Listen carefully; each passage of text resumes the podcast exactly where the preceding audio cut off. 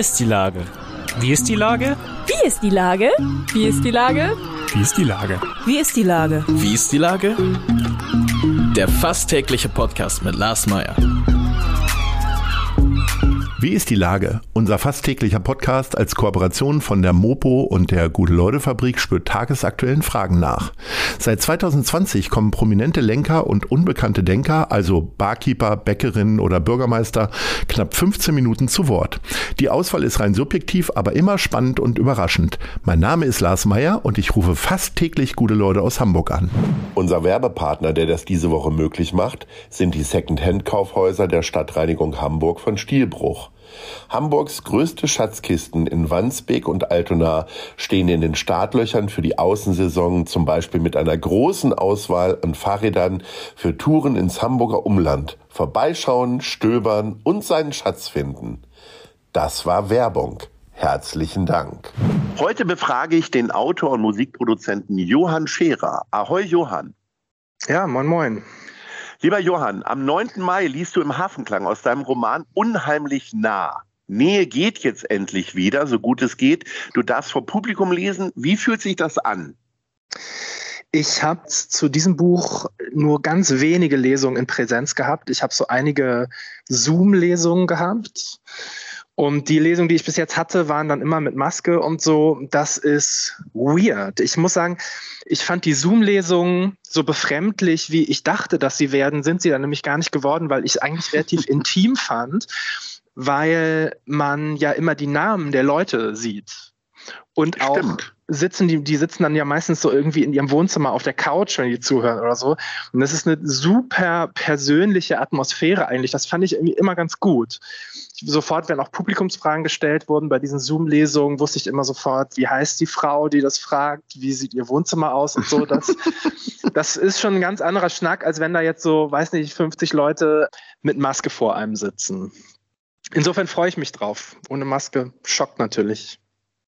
Wie wirst du dich irgendwie vorbereiten? Also natürlich wirst du dich vorbereiten, aber wie? Ja, also dazu muss ich sagen, als ich mit meinem ersten Buch auf Lesereise war, war ich ganz bezaubert davon, dass ich mich überhaupt nicht vorbereiten musste, weil ich kannte auf Tour sein ja nur aus meinen Zeiten als aktiver Musiker und da musste man natürlich immer schrecklich proben. Und dann kriegt man, habe ich jetzt auf der Bühne dann doch immer nur so halb gut hinbekommen. Und bei den Lesungen muss man gar nichts vorbereiten. Da lese ich einfach vor und dann spreche ich mit den Leuten.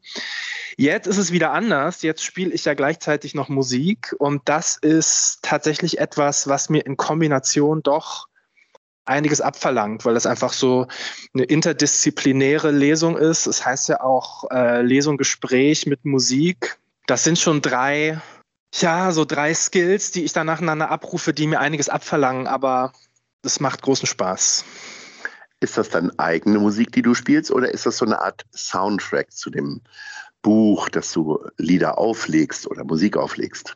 Ja, beides. Also es, ich lege keine Musik auf, sondern ich spiele das alles selber auf Gitarre und das sind alles mhm. Stücke, die ich die ich geschrieben habe. Es ist so ein bisschen lustig, weil es Stücke sind, die ich vor 20, sagen wir vor 10, 20 Jahren geschrieben habe. Das heißt, da klingt so eine gewisse Naivität des jungen Erwachsenen mit. Da aber das Buch auch teilweise eben an diese Zeit angelehnt ist, also so Coming of Age und so weiter, passt es eigentlich ganz gut. Diese gewisse Naivität in, in Songs und im Text geht ganz gut Hand in Hand.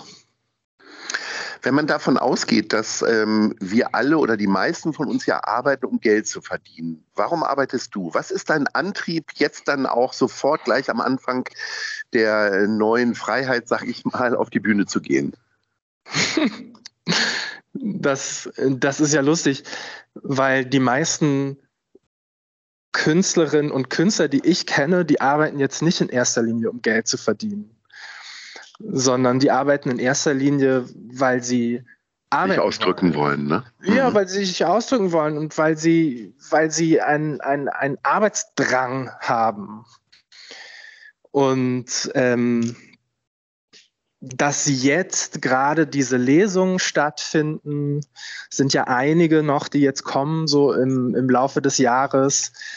Das hat ja auch was damit zu tun, dass sie oft verschoben worden sind. Ne? Die sind jetzt, ich glaube, das ist der zweite Nachholtermin jetzt im Hafenklang, sollte ursprünglich im Dezember sein, dann mal im Februar und jetzt ist es halt jetzt. Wie kommst du denn mit deinem eigenen Arbeitsfluss so ganz gut klar? Weil du ja wirklich an unterschiedlichsten Stellen kreativ bist. Wie ordnest du das? Muss man sich das wie so einen Stundenplan vorstellen oder stehst du morgens auf und sagst so, heute produziere ich mal oder heute mache ich eigene Musik oder wie funktioniert das? Ach, mein Arbeitsleben ist mittlerweile so professionalisiert, weil ich ja auch nicht alleine arbeite. Also das Label und das Studio Cloud Hill hier in Hamburg, was ich betreibe, da arbeiten mittlerweile zehn Leute. Wir haben einfach ein paar sehr erfolgreiche Bands in unserem Katalog, die täglich Aufmerksamkeit brauchen. Und das Team, mit dem ich arbeite, verlangt mir natürlich zu Recht auch einiges an Präsenz ab. Ich bin einfach jeden Tag, ich fahre einfach wie jeder Mensch, jeden Tag morgens zur Arbeit und nachmittags wieder nach Hause. Wie viel Homeoffice ist denn für dich möglich? Das hängt, da hängt es tatsächlich total davon ab, was ich gerade mache. Also wenn ich ein Album produziere, ist Homeoffice natürlich nicht möglich, dann muss ich ins Studio. Das ist immer mal wieder für zwei, drei, vier Wochen. Oder wenn ich eine Platte mische, bin ich natürlich das auch nicht zu Hause machen, weil ich das nicht an meinem Laptop mische, sondern auch bei mir hier im Studio. Mhm. Und ja, ehrlich gesagt habe ich da manchmal schon so manchen Produzenten beneidet, der so ein bisschen moderner unterwegs ist als ich, weil ich das mit dem Laptop einfach nicht möchte. Es natürlich aber gewisse Vorteile bringt. Und ansonsten bin ich, was die Labelarbeit anbelangt, ist völlig egal, an welchem Ort ich bin. Ich muss nur für Musikproduktion im Studio sein. Und wenn ich schreibe, ist es auch egal. Kann ich im Zug machen, kann ich zu Hause machen, kann ich hier machen. Es ist tatsächlich bei mir je nach Disziplin immer so in Phasen eingeteilt. Ich habe dann so Produktionsphasen, ich habe äh, Phasen, wo wir veröffentlichen und dann habe ich Schreibphasen. Anders geht's nicht. Und dann kommen auch noch andere berühmte Bands, unter anderem die Ärzte vor zwei Jahren, die ihr Album dort produziert haben, zu euch und produzieren das. Wie, erklär mal für Leute, die, und das sind die meisten unserer Hörerinnen ja, die jetzt wenig Plan haben vom Produzieren und so weiter. Was ist das Besondere an Clouds Hill? Also ich kenne einige Künstler, die wirklich sehr davon schwärmen, die ganze Atmosphäre, die ihr da herstellt und auch die Räumlichkeiten. Wie, wie siehst du das denn? Wie verkaufst du die Cloud Hill zum Beispiel? Ja, also du hast schon ganz richtig gesagt, unser Kapital im Cloud Hill Studio ist die gewachsene Atmosphäre. Das ist nichts, was man von jetzt auf gleich herstellen kann, sondern das ist etwas, was hier vor Ort in den letzten 17 Jahren gewachsen ist. Ich glaube, da ist den Leuten nicht nur die Atmosphäre wichtig, also was für Leute hier waren. Eine Atmosphäre und ein Vibe entsteht ja durch ganz viele unterschiedliche Parameter. Nämlich, welche Leute waren hier, welche Alben sind hier entstanden, wie wohl fühlt man sich, wie offen und herzlich sind die Leute, die hier arbeiten. Aber eben auch vielleicht ist es für manche gar nicht so uninteressant zu wissen, dass jetzt der Betreiber des Studios, also ich, auch eben interdisziplinär in der Kunst unterwegs ist, dass ich eben auch Bücher geschrieben habe, dass ich selber Platten gemacht habe, dass ich selber produziere und jetzt nicht nur hier der Vermieter bin, weißt du? Du hast gerade das Bücherschreiben angesprochen. Das ist ja jetzt schon das zweite Buch mit, also ja, vor allen Dingen sehr biografischen Zügen. Bietet sich eigentlich ein drittes Buch jetzt an oder kribbelt schon oder hast du schon was aufgeschrieben? Weil ich sag mal, so Verlage hängen einem dann ja auch immer im Nacken. Wenn man erstmal erfolgreich war, wollen die ja gleich wieder was Neues haben. Ne? Das ist wirklich, das ist wirklich erstaunlich. Das ist immer so eine Frage, die mir, ähm, die mir aufgestellt wird. Geht es jetzt weiter? Kommt das nächste? Wann kommt das nächste Buch? Also ich schreibe an einem dritten Buch. Es wird auch ein drittes Buch geben. Ich habe aber ja, gerade zu verstehen gegeben, dass ich noch, ähm, noch andere Jobs habe, die meine Aufmerksamkeit äh, verlangen. Insofern wird es ein bisschen dauern ich habe da auch keinen Zeitdruck, da wird mir auch kein Zeitdruck gemacht. Es ist tatsächlich interessant, weil als Musiker wird man, wenn man ein aktuelles Album vorstellt, in der Regel nicht gefragt, wann das nächste kommt. Das mhm. ist irgendwie so, das ist irgendwie so in der Literatur hat sich das so etabliert, dass diese Frage immer gestellt wird. Schon, jetzt hat man ein Buch fertig und jetzt muss man gleich über das nächste sprechen. Gibt es in der Musik nicht.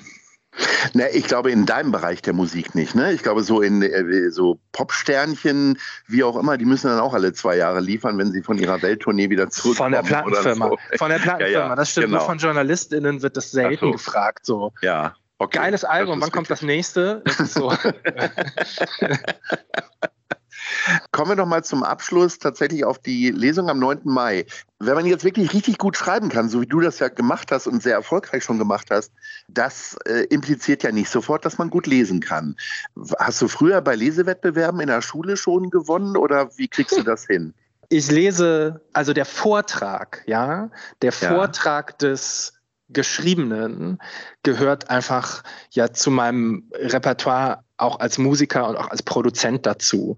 Es ist Mhm. eigentlich egal, ob du einen Song schreibst und den dann vortragen musst oder ob du ein Buch schreibst und das vorlesen musst. Es hat in beiden Fällen was mit Rhythmus zu tun, es hat was mit Betonung zu tun, es hat was mit Pausen zu tun und mit einem gewissen Lesefluss. Da ist sich das, das Songs vortragen und das Schreiben, äh Quatsch, und das Lesen schon sehr ähnlich. Wir sind leider jetzt schon am Ende und deswegen kommen wir zu Top 3. Und da würde ich ganz gerne wissen, wir haben wissen jetzt, du hast schon zwei Bücher geschrieben, kaufst ja aber vielleicht auch mal das ein oder andere Buch. Was sind die Top 3 Buchläden? Sag mal Platz 3. Platz drei ist für mich der Lesesaal in der Hamburger City. Ja. Platz zwei ist für mich die Buchhandlung Cortes im schönen Stadtteil Blankenese. Oh, ja. Und Platz eins eins. ist für mich ähm, die Buchhandlung Dr. Wohlers in der langen Reihe. Das sind so richtige Tipps für mich, weil äh, alle drei Sachen kannte ich nicht. Lieber Johann, ganz herzlichen Dank, ganz viel Erfolg natürlich bei deiner Lesung und noch bei vielen anderen Lesungen. Und äh, in diesem Sinne hoffe ich, dass wir uns nicht erst zum dritten Buch sprechen, sondern gerne. Aber wenigstens vorher. dann. Ja, Gut, also, alles klar. Ich danke dir auch. Schöne Grüße. Tschüss.